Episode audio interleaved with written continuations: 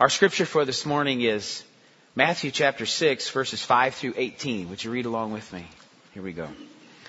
And when you pray, you must not be like the hypocrites, for they love to stand and pray in the synagogues and at the street corners that they may be seen by others. Truly I say to you, they have received their reward. But when you pray, go into your room and shut the door and pray to your Father who is in secret. And your Father who sees in secret will reward you. And when you pray, do not heap up empty phrases as the Gentiles do, for they think that they will be heard for their many words. Do not be like them, for your Father knows what you need before you ask Him. Pray then like this. Our Father in heaven, hallowed be your name. Your kingdom come. Your will be done on earth as it is in heaven.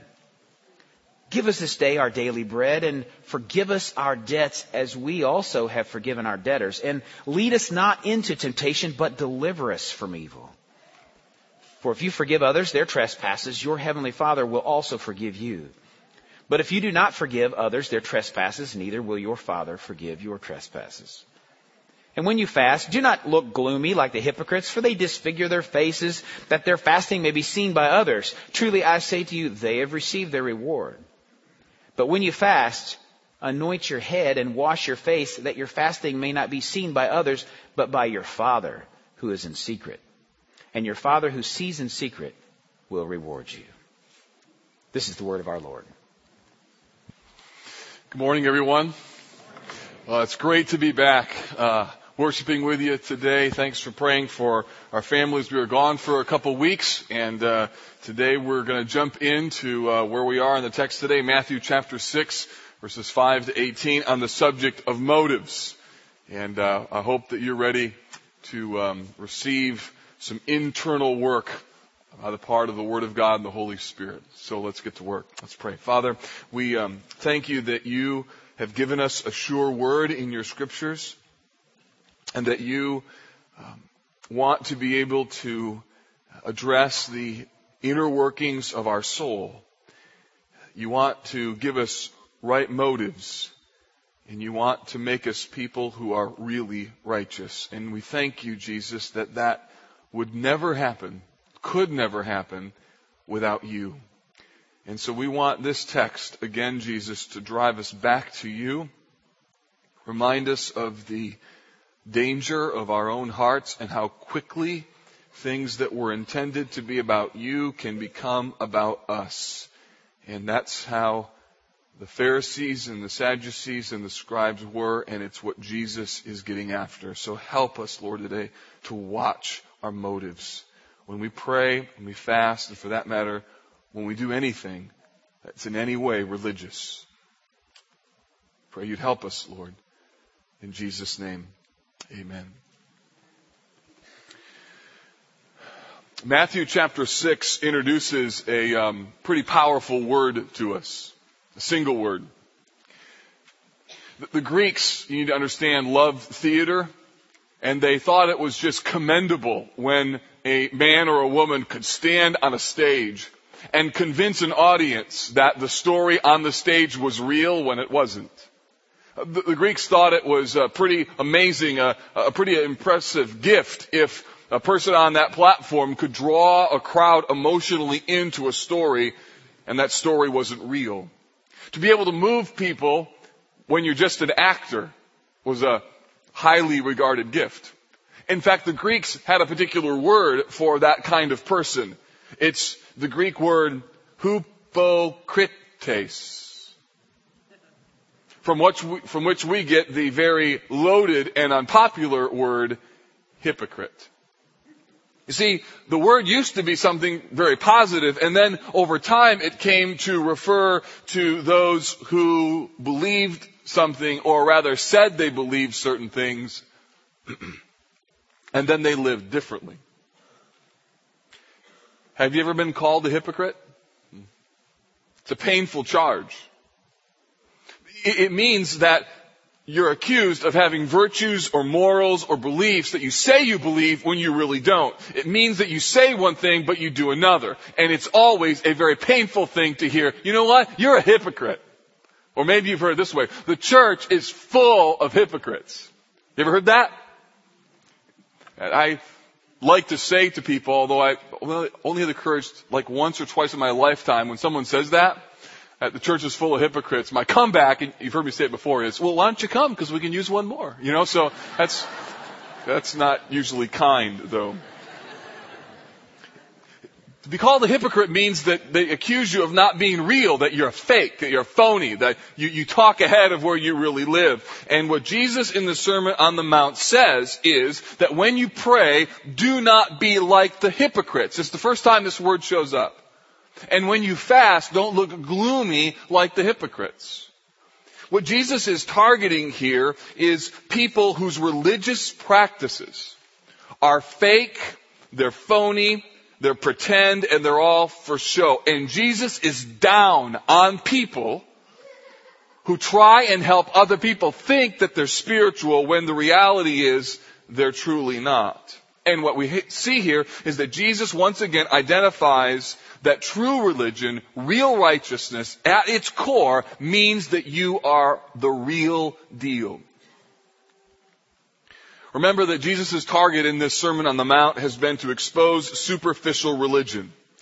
Jesus is te- attempting to help us understand that superficial religion is a phony system of spirituality whereby we make self-worship out of what was supposed to be God worship.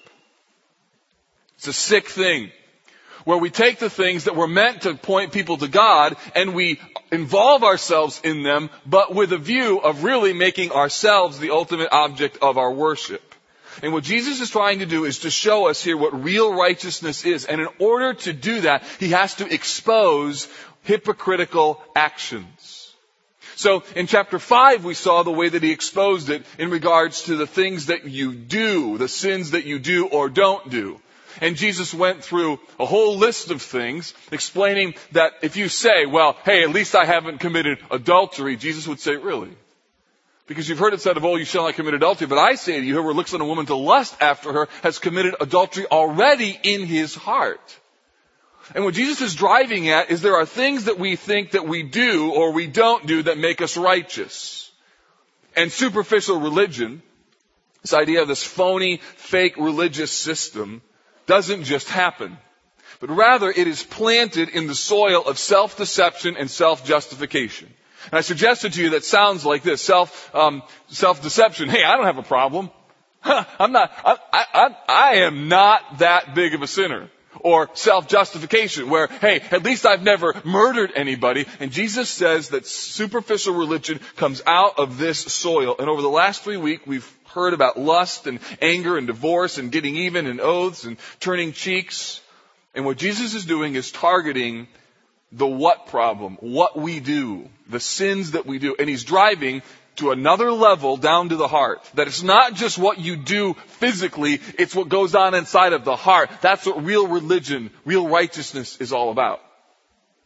Now in chapter 5, or chapter 6 rather, he introduces a new angle where he now is addressing the how. Not just the sins that we do, but now he's addressing the how of righteousness. So you might think, well, alright, so we got to the heart of these sin issues over here. Jesus now turns to the acts of righteousness that you may think that you do, like giving and praying and fasting. And he's not only concerned about what you do, but he's also concerned about how you do it. And the target that Jesus has is that he wants us to see that superficial religion happens when we do the right things with the wrong motives. So it's not just that you're doing sinful things. No, the problem here is more sinister. It's sneaky. It's more treacherous.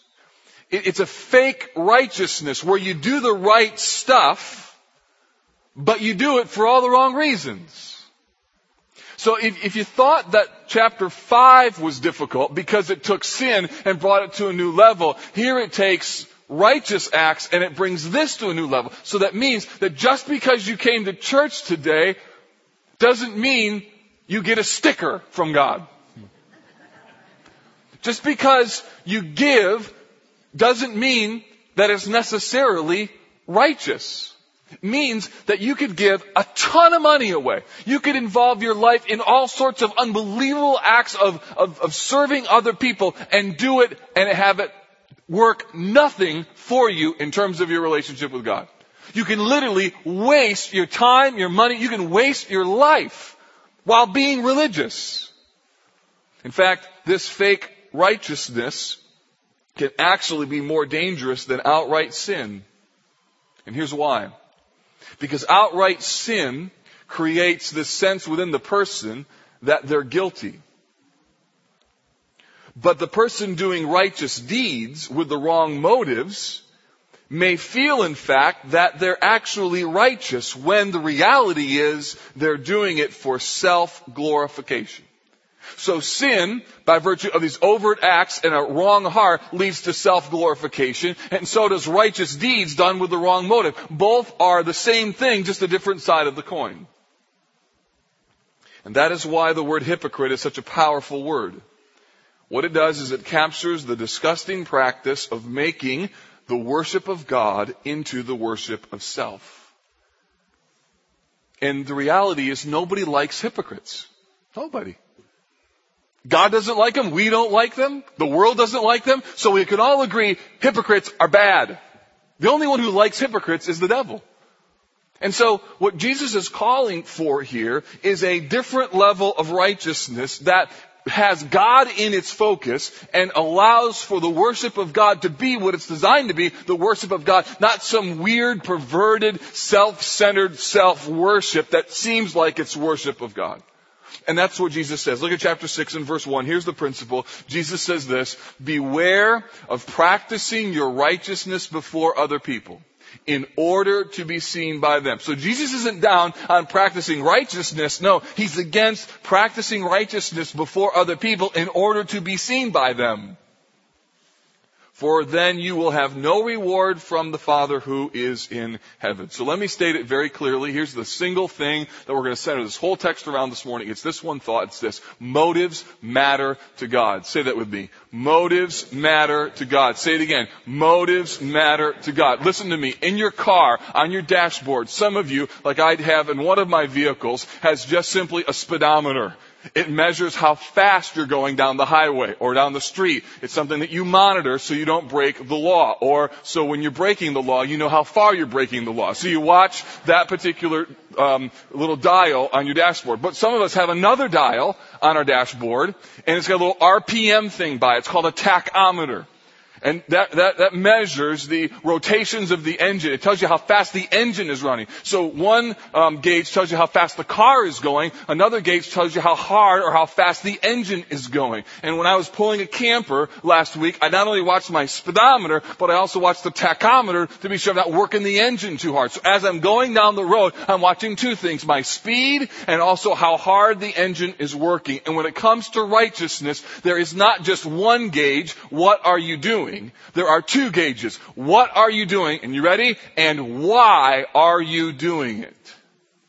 There are far too many evangelical believers that think it only matters what I do. It matters that I'm involved in all these things. I'm doing all this service, doing all these things for Jesus, and they don't realize that they could be wasting their life, that it's only, it's not just about one dial, it's about two. Not only what I'm doing, but why I'm doing it. Do you know that you can do amazing, wonderful, beautiful ministry things for God and have it actually be sinful? Because it's about you. And what Jesus is saying here when it comes to prayer and fasting and also giving is that motives matter to God. That real righteousness, real religion comes from the heart and religious actions have to be done with the right motives. So, this passage is loaded with all sorts of stuff. I want to give you three warnings that come from this passage about prayer and fasting. The first one is this. Prayer is a platform for intimacy with God, not the exaltation of self. Jesus says about these hypocrites, Verse 5, they love to stand and pray in the synagogues and at the street corners, that they may be seen by others. Truly, I say to you, they have received their reward. Jesus addresses here the potential sham of public prayer. He's not saying that all public prayer is bad, but he's saying it's potentially dangerous. Especially if you're concerned about what people are thinking about you as you're praying, rather than thinking about what God is thinking about you. The religious leaders loved to pray in environments where people, by their praying, thought they were spiritual. So the synagogue was a, a place of worship, um, remote from the city of Jerusalem. And oftentimes in the midst of those services, some leading man would be asked to stand and pray. And Jesus said the scribes and leaders and Pharisees and hypocrites, they love to stand and pray. Because when they pray, they're praying not to God, they're actually using God to give them what they want, which is the affirmation and praise of others. Therefore, they love to pray in the synagogues, so people will perceive them as spiritual. It also says that they love to pray in the street corners. Now this I found interesting. Street corners. Why street corners? What, what is it about street corners? And uh, various authors had variety of ideas. But a couple of them, I think, gave a suggestion here that I found to be really interesting. They suggest that what Jesus is talking about is the fact that committed religious Jews prayed at particular times during the day. So there's particular hours during the day that they were called to prayer, that they had to stop and pray.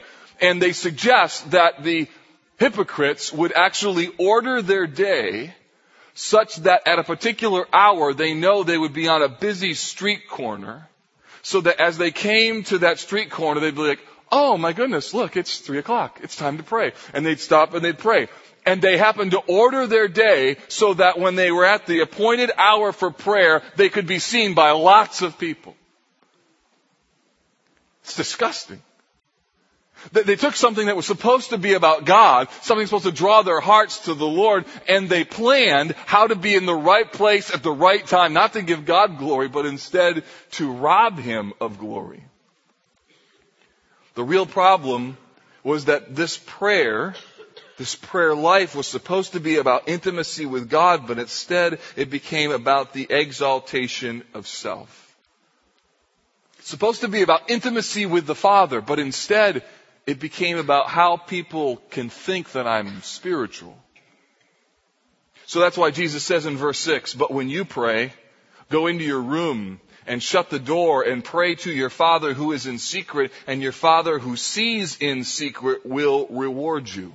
He says here that to pray like this, to have this mentality of prayer, is to miss the essence of what prayer is all about. The key word there is secret and Father. That Jesus is saying the essence of prayer is private communion with God. That the audience of God is the focal point of prayer, not people.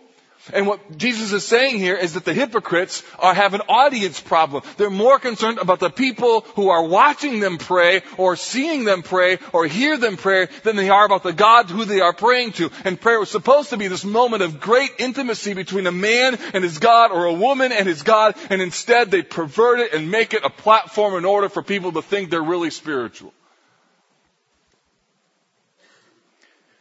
He also says you to pray to your Father who's in secret. Here, here's a, a, a new term. You're probably familiar with it because of the Lord's Prayer, our Father who art in heaven, but you need to know that in Jesus' day, people didn't pray, Father, our Father. They didn't talk to God like that. It, it, it's a, a, a, term that Jesus uses and thereby even allows his disciples to use a term that's loaded with love and affection. It, it speaks of a level of concern and so he says, go in secret, private, and then pray to your Father. There's supposed to be this level of intimacy and closeness. So what Jesus is talking about here is that prayer is supposed to be this platform for intimacy with God, not just this place where you can exalt yourself. It's supposed to be a place where you remember that motives matter. So when it comes to prayer, Jesus wants us asking this question. Who am I talking to? Am I talking to God or am I talking to the people who are listening to me pray? Now the second thing about prayer is this, that prayer is a statement of simple dependency, not the means of divine manipulation. Verse 7, and when you pray, do not heap up empty phrases as the Gentiles do, for they think they will be heard for their many words. Do not be like them, for your Father knows what you need before you ask Him. In verse 7, Jesus talks about the folly of thinking that God is going to do what you want Him to do because of how long you pray. In fact, what's going on here is that the pagan Gentiles thought that they could manipulate their gods into doing what they wanted the gods to do if they just kept praying over and over and over. And so they, they, they used long prayers or incantations in order to somehow move their God into action. They, they used these long prayers in order to get their God's attention because they thought that they would be heard because of their many words. And the real thing is a desire to be heard so you can get what you want. When I, when I was reading this passage, I couldn't help but think of um, my trip to India last year. We were at a seminary, and next to the seminary was a Buddhist monastery. And when I uh, woke up one morning and was going to go for a run, I, I heard the monks praying, and it was a kind of a scary sound. Because across this wall, in this kind of this hidden monastery, the sound of these prayers were coming out. It's like,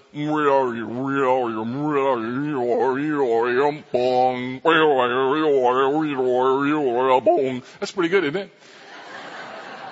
That's actually what it sounds like. And, uh, and, and this, this monastery had prayers going on all day long. And at the end of our time there, we got a tour of it. And I found that it wasn't just the sound of the prayers that was different. It was that the people were in bondage to try and get their God to hear them. In fact, there was a room uh, next to the uh, main temple, and in this room is this, this big wheel. It's like a big top. And this guy would, would, would walk around it. Uh, and pull it and he would spin it. And as he would spin the top around, as he walked around it, he would be offering various prayers. And then as he came around the loop, he would ding a bell. So you get this environment where we're, in this this this, uh, this this monastery, and this guy's walking around having all these prayers, and he's like, ding, ding, ding, and you're walking around, and you're just hearing this this constant recitation of prayers over and over and over. And then on the backside of the property, there was this um, this line that was stretched out between the trees. It almost looked like someone was hanging up their laundry. And I asked them, what are those? And it's not their laundry, those are prayers. And they post them up and hang them on the, the wire in order to hope that their gods will hear them. And, and when you're in that environment and you hear this, ding, ding, ding, and these prayers, there's just this sense of bondage that these people are trying to get their God's attention to get him to do what they want him to do. And Jesus says, don't be like that that the focal point of a disciple of Jesus is to remember that your Father knows what you need even before you ask Him. Look at what he says in verse 7, verse 8. Don't be like them, for your Father knows what you need even before you ask. In other words, prayer is not about manipulating God into action. It's not about informing Him about what we need. You know what prayer is? Prayer is a humble statement of my need for God's help. It's supposed to be that while I'm praying, that I'm declaring, I need you and I love you and my intimacy with you is really important and I need your help in my life. So Father, would you help me? There's supposed to be intimacy and secrecy and this sense of, of God knowing what we need and this urgency on our hearts to be able to ask God to help us, not that we manipulate Him into doing what we want. All of that to say that motives matter. And Jesus wants us to look at our motives and ask ourselves, why am I praying this way? Why am I praying about this? Who is the focal point of my heart when I pray? Is prayer an expression of my desire to glorify God or is it an expression of me wanting to glorify myself? And is there this sense of relationship and intimacy, father and closeness? That's the heart of this request or is it I want this to be about me? Jesus says when you pray, you say, Our Father who art in heaven. Father, closeness, intimacy, personalness. When um, we were camping this last week, or two weeks ago. Um, weather was decent, and the raccoons were amazing. At this particular state park, there's raccoons that, I mean, they have no fear. And they're fat because they steal your food. And there was one night we're having a campfire, and between here and the piano is the picnic table. And um, the raccoon, this close, gra- climbs up the top of the table, takes the whole bag of marshmallows, and runs into the runs into the woods as three brothers-in-law and myself are running after it. You were spears and clubs. Get him! Get him! Get him! And, and, and you couldn't leave anything out. And one night, I uh, t- towards, towards twilight, I sent Savannah back to the camper to go get something. She wanted a blanket or something. I said, it's in the camper. And she went back, and about that time I realized, you know, it's getting kind of dark. I, I wonder if there's raccoons over at our place. And no sooner had I said that, I'm sitting in my chair, you know, that little nirvana moment, just enjoying the campfire, and all of a sudden I hear, Daddy, help me! And I knew exactly what was happening. I jumped up, grabbed anything I could find, and ran over the campground. Sure enough, there's a beady little eyed raccoon about three feet away from my daughter. I'm throwing flip flops at that thing, anything I can. I'm like, you get out of here, you ugly little, and I have raccoon rage filled within me. Because there is no way that raccoon is going to touch my little girl. She called, Daddy, help me. And I am right there. I know exactly what she needs. In the same way Jesus says, that relationship with your Father is one God knows what you need. There's intimacy. He is moved to act, not by the long list of your prayers or all of the things that you say. He is moved to act because of His love through His Son that He has for you. And therefore, Jesus says, don't make prayer about yourself. Don't make it about manipulating God to get what you want or about somehow being concerned of what other people think of you. Then he talks about fasting. Fasting is about creating an appetite for God, not for fulfilling a hunger for applause. Look at what he says. We'll come back to the Lord's Prayer in a minute. He says, And when you fast, verse 16, do not look gloomy like the hypocrites, for they disfigure their faces, that their fasting may be seen by others. Truly I say to you, they have received their reward. But when you fast, anoint your head and wash your face, that your fasting may not be seen by others, but by your Father who is in secret, and your Father who sees in secret will reward you. You see, what these religious leaders wanted was they wanted their internal hunger. They wanted people to know what was going on that no one could see. And so therefore they disfigured their faces. They, they looked gloomy. The religious crowd that they wanted to attract, they wanted those people to know that they were hungry and that they were fasting because they really wanted the approval of people. So they missed the real point of what fasting was supposed to be. Fasting was supposed to remind them that more than anything they needed God. And the crazy thing is, is they were using something that was supposed to remind them about their need for God, and they used it to fulfill a hunger for people's approval. You see, fasting is supposed to create a greater appetite for God. It's supposed to remind you that, that God is more satisfying than a juicy steak, a, a brownie with ice cream, or a piece of blueberry pie. It's supposed to remind you that God is more satisfying than all of those things. And what they did is they used a religious activity to actually feed their heart in a different way with the approval of people. Jesus wants us to see that the applause of others is garbage compared to the banquet of God's approval.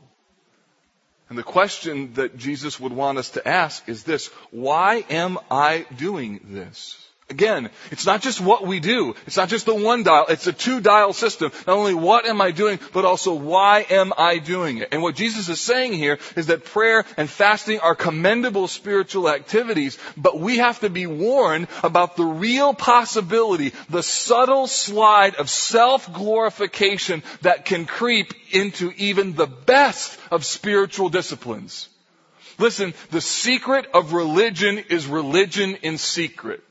Motives matter, folks. They matter. So, Jesus then gives us the Lord's Prayer.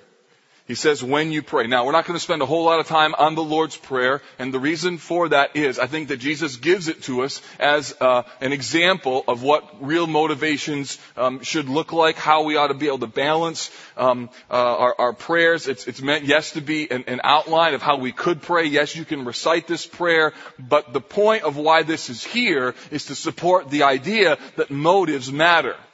Let me show you this. Notice the balance here between a vertical and a horizontal focus. There's three things that Jesus says we ought to pray to God, and there's uh, about Himself, and there's three things that we ought to talk to God about in terms of our need. And notice the balance between vertical and horizontal. He begins with, Our Father who art in heaven, hallowed be your name. Meaning, Father with whom I have intimacy, I want your name to be glorified. I want you to be exalted. I want you to be lifted up. Then he says, your kingdom come, meaning I want the values of heaven to be expressed on earth. I want what you love to be done in my world. And then he says, your will be done, which means I want you to reign here on the earth. I want your reign to be extended into the world in which I live. So all three of these petitions are really this burning desire to see God honored on earth as he is honored in heaven. And notice the focus that begins with an upward attention of God, I want you to be known. I want you to be exalted. I want your will to be done. And then he talks about give us this day our daily bread, which is simply a very basic request, Lord, for the daily needs that I have in order to survive, provide for my needs, meaning everything I have comes from God. Lord, forgive us our debts and humble acknowledgement of the need for forgiveness.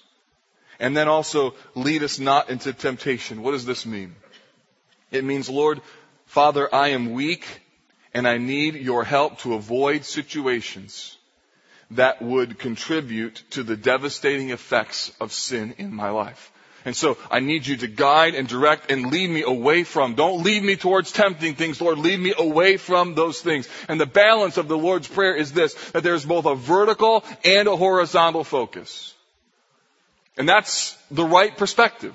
That there needs to be a vertical orientation of our hearts. What does God think about this? Or God, what is your will? What is your desire? What is your yearning?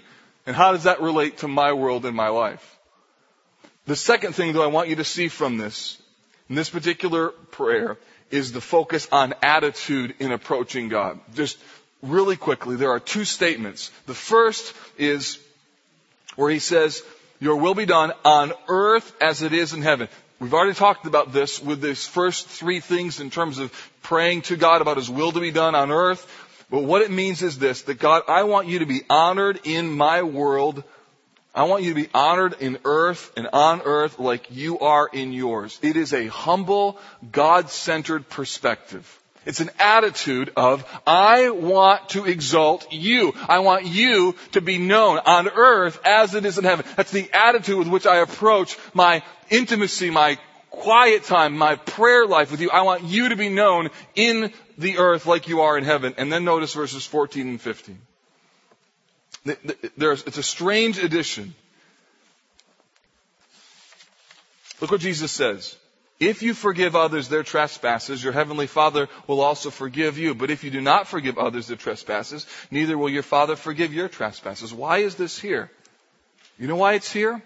Because what Jesus is saying is this, is that people who've experienced the beauty of God's grace and forgiveness are going to forgive others. Meaning that when you come, the question is, as you come into God's presence, whose sin is on your mind? Is it other people?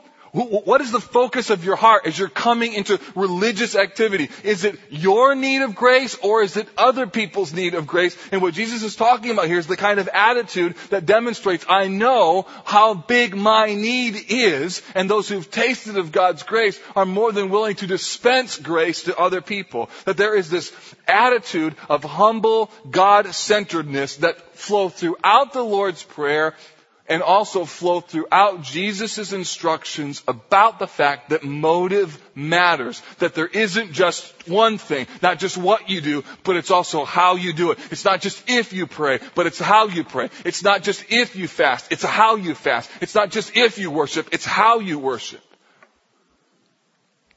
You see, pride and God-centeredness do not coexist. The approval of man and the approval of God are competing values. They fight against each other. And what true religion is, is true religion springs from the right heart, the right motives, and it worships the right object.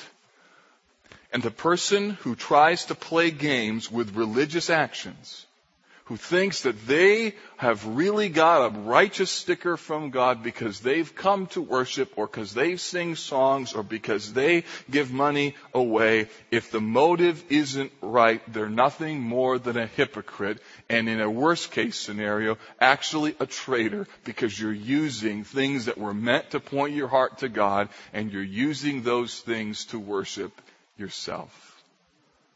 And Jesus says, don't be like that. Be real. Now, Jesus talks about prayer and fasting, but really the bigger picture is he's talking about what it means to do religious activities. How do you, how do you serve in such a way that God is honored? How do you sing in such a way how do you give? How do you do anything and be sure that it's not about you? Because Jesus is just using prayer, fasting, as giving as three examples. The, the idea of motive mattering is a bigger deal than just about those three things. So I want to give you three applications here of how this needs to work out across the board. Here's the first one. It is that God's glory is the ultimate aim of everything, especially religious activity. And we have to continually remind our hearts about this, especially if you're involved in full-time ministry or you have something that you do in the context of this church where you're able to pour your life into others and people's lives are changing and great things are happening. You have to continually remind yourself, this is not about me. Because this sick, subtle, sly, and devious thing can happen where over time what used to be about God can become about you. God's glory is the ultimate aim of everything. Why were you created? Why are you alive? What's the purpose of your life? Why was the cross even necessary? The answer to all those questions is the glory of God. What's the purpose behind Sunday worship? What's the goal of giving? What, why serve in, as a nursery worker, as a youth ministry leader, in the choir, as an elder, as a deacon? What's the goal of foreign missions, a vision trip, the Brookside initiative? What's the goal of every song, every sermon, every Sunday school lesson? All of these things, the goal of every single one of them is the glory of God. And that means, listen, that means that if you don't do things for the glory of God, they're actually sinful. And that's the tragic irony of what could happen. That you could invest your entire life, give lots of money away, um, somehow use your gifts and, and talents, and it could seem as though you were doing it for God's glory when the reality is it could be only for your own. Therefore, anything done in the name of religion, anything that takes place that seems religious for any other reason other than the glory of God is treachery, it's sinful, it's a covert act of self-worship, and so we have to continually remind our hearts, this is about the glory of God, not me. Here's the second thing. Pious people or religious people, people who are doing a lot of really good things, need to work hard not only on what they do, but why they do it. The first question we could ask ourselves is, am I really pursuing righteousness? The second question would be, am I pursuing this for all of the right reasons? So we, we have to get to motives. We have to be very careful that we do things with the right intentions. I don't enjoy hanging around name droppers, do you? People that talk a lot. so and so, and I was talking to Mitch Daniels the other day, and uh, it's uh, okay, you know, it's big deal, you know. So But you know, you know what happens spiritually? People do that. Drives me equally crazy. A couple examples. In my devotions this morning at 4:30, I was uh, reading. You know, during my 30-minute prayer time with my wife this morning, we were praying about, or um, this is one of my favorites. You, your, Sunday school teacher or your pastor is giving you, quoting you a verse, and you, you throw in, "Hey, isn't that in 1 John 3 1?" Just to let everyone know that you know chapter and verses. Like they're like, "Oh, well, that's a." Or here's one. You know, in my third discipleship meeting for this week, I was telling this friend of mine that, and there's subtle little ways that we drop in little badges of righteousness because we want people to know how active and busy and, and how, how righteous and, and, and fulfilled we are in serving Jesus. When the reality is we drop those things in because we want service of Jesus to be a mirror that says something about us. And it happens so easily. It's so subtle. It's so easy. And it's so wrong. About five years ago at my previous church, I was getting ready to do a sermon series on the subject of idolatry, which was providential because of the story I'm going to tell you.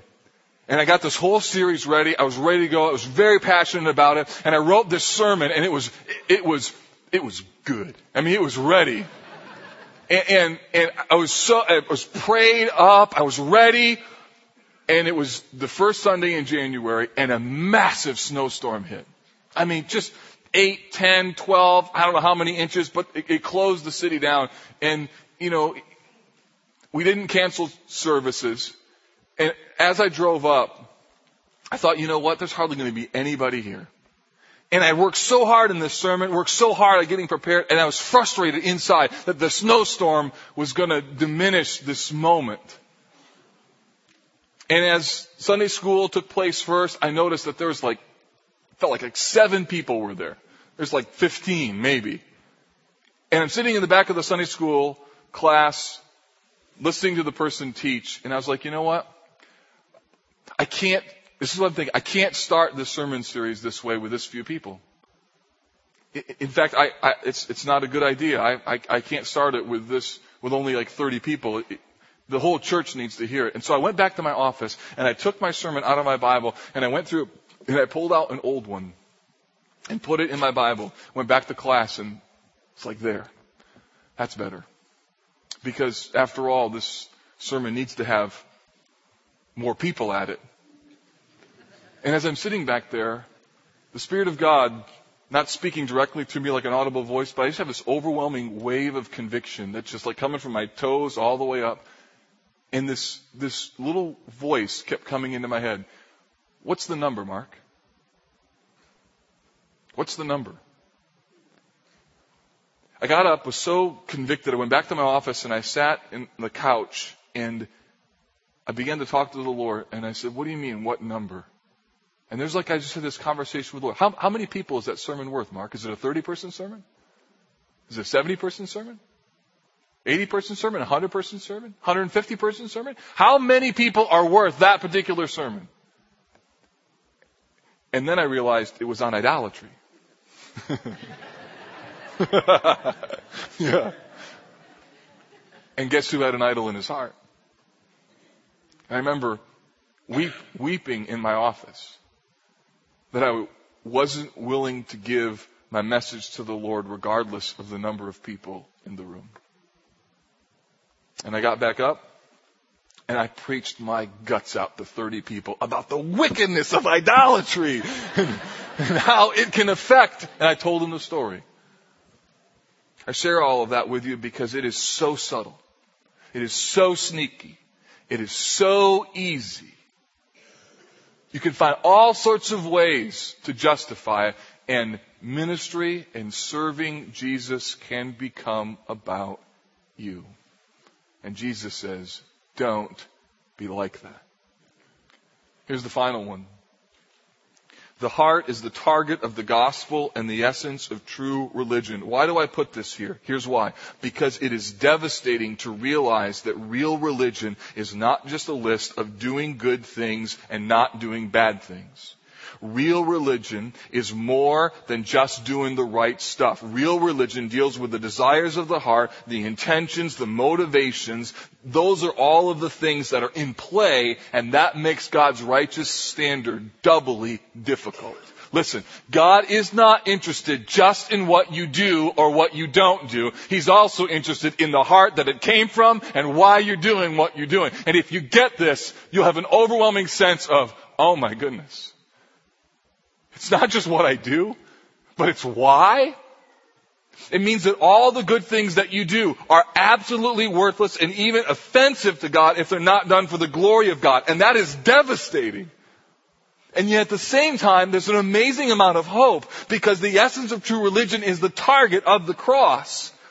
It's hopeful because in the cross of Jesus, God made a way for my heart, for your heart to be changed. The target of the gospel is the heart, and the essence of true religion is the heart. Meaning that God makes it possible for the heart to be right so that right motives could even be possible. So even the day that you serve and you've got right motives, don't go home and say, ha, had right motives today thanks to me.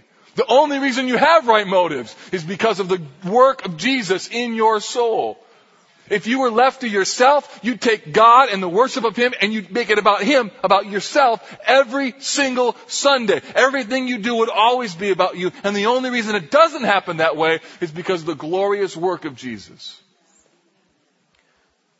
So the message today should not leave you hopeless. Instead, it should help you to see the beautiful reality of what Jesus makes possible. He makes, listen, He makes real religion possible. And that means that for some of you who are convinced that the church is full of hypocrites, who you raised in a home that was hypocritical from the very beginning to the very end, that it doesn't have to be that way. And the only way for your heart to be right is for you to repent of your sin and come to Christ. He can change the thing that you cannot change, which is your heart and your motives. Several years ago, Walmart ran a series of ads featuring their commendable service projects in the community under the banner of good works. Remember that? And while it may have made for good marketing, it actually isn't true. Good just for good's sake doesn't work. Doesn't work. The answer is Jesus works. Jesus works so that my work can be good for the glory of God. Jesus works within the soul of a person so that the thing that I do can be done for the right reason.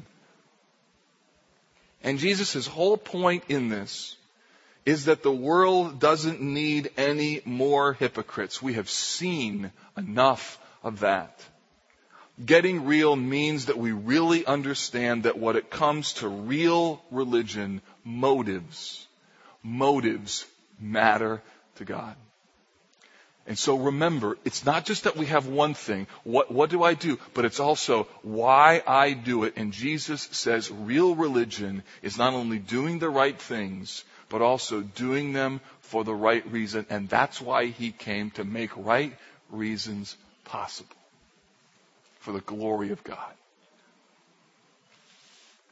So, Father, I pray now that you would help us to understand and know the motives of our own hearts, the reality of our own condition, and how easily we can be swayed from doing things that make much of you to things that really end up making much of ourselves. And I pray, Father, that you would deal with us in this regard. That we would not serve ourselves by serving you. And I pray that as we leave today, that our hearts will be filled with a renewed desire to do things for the right reasons, in the right way, for the right purpose, to the right God. So Lord, help us to preach this truth to our hearts all the time, especially those of us who are involved in ministry.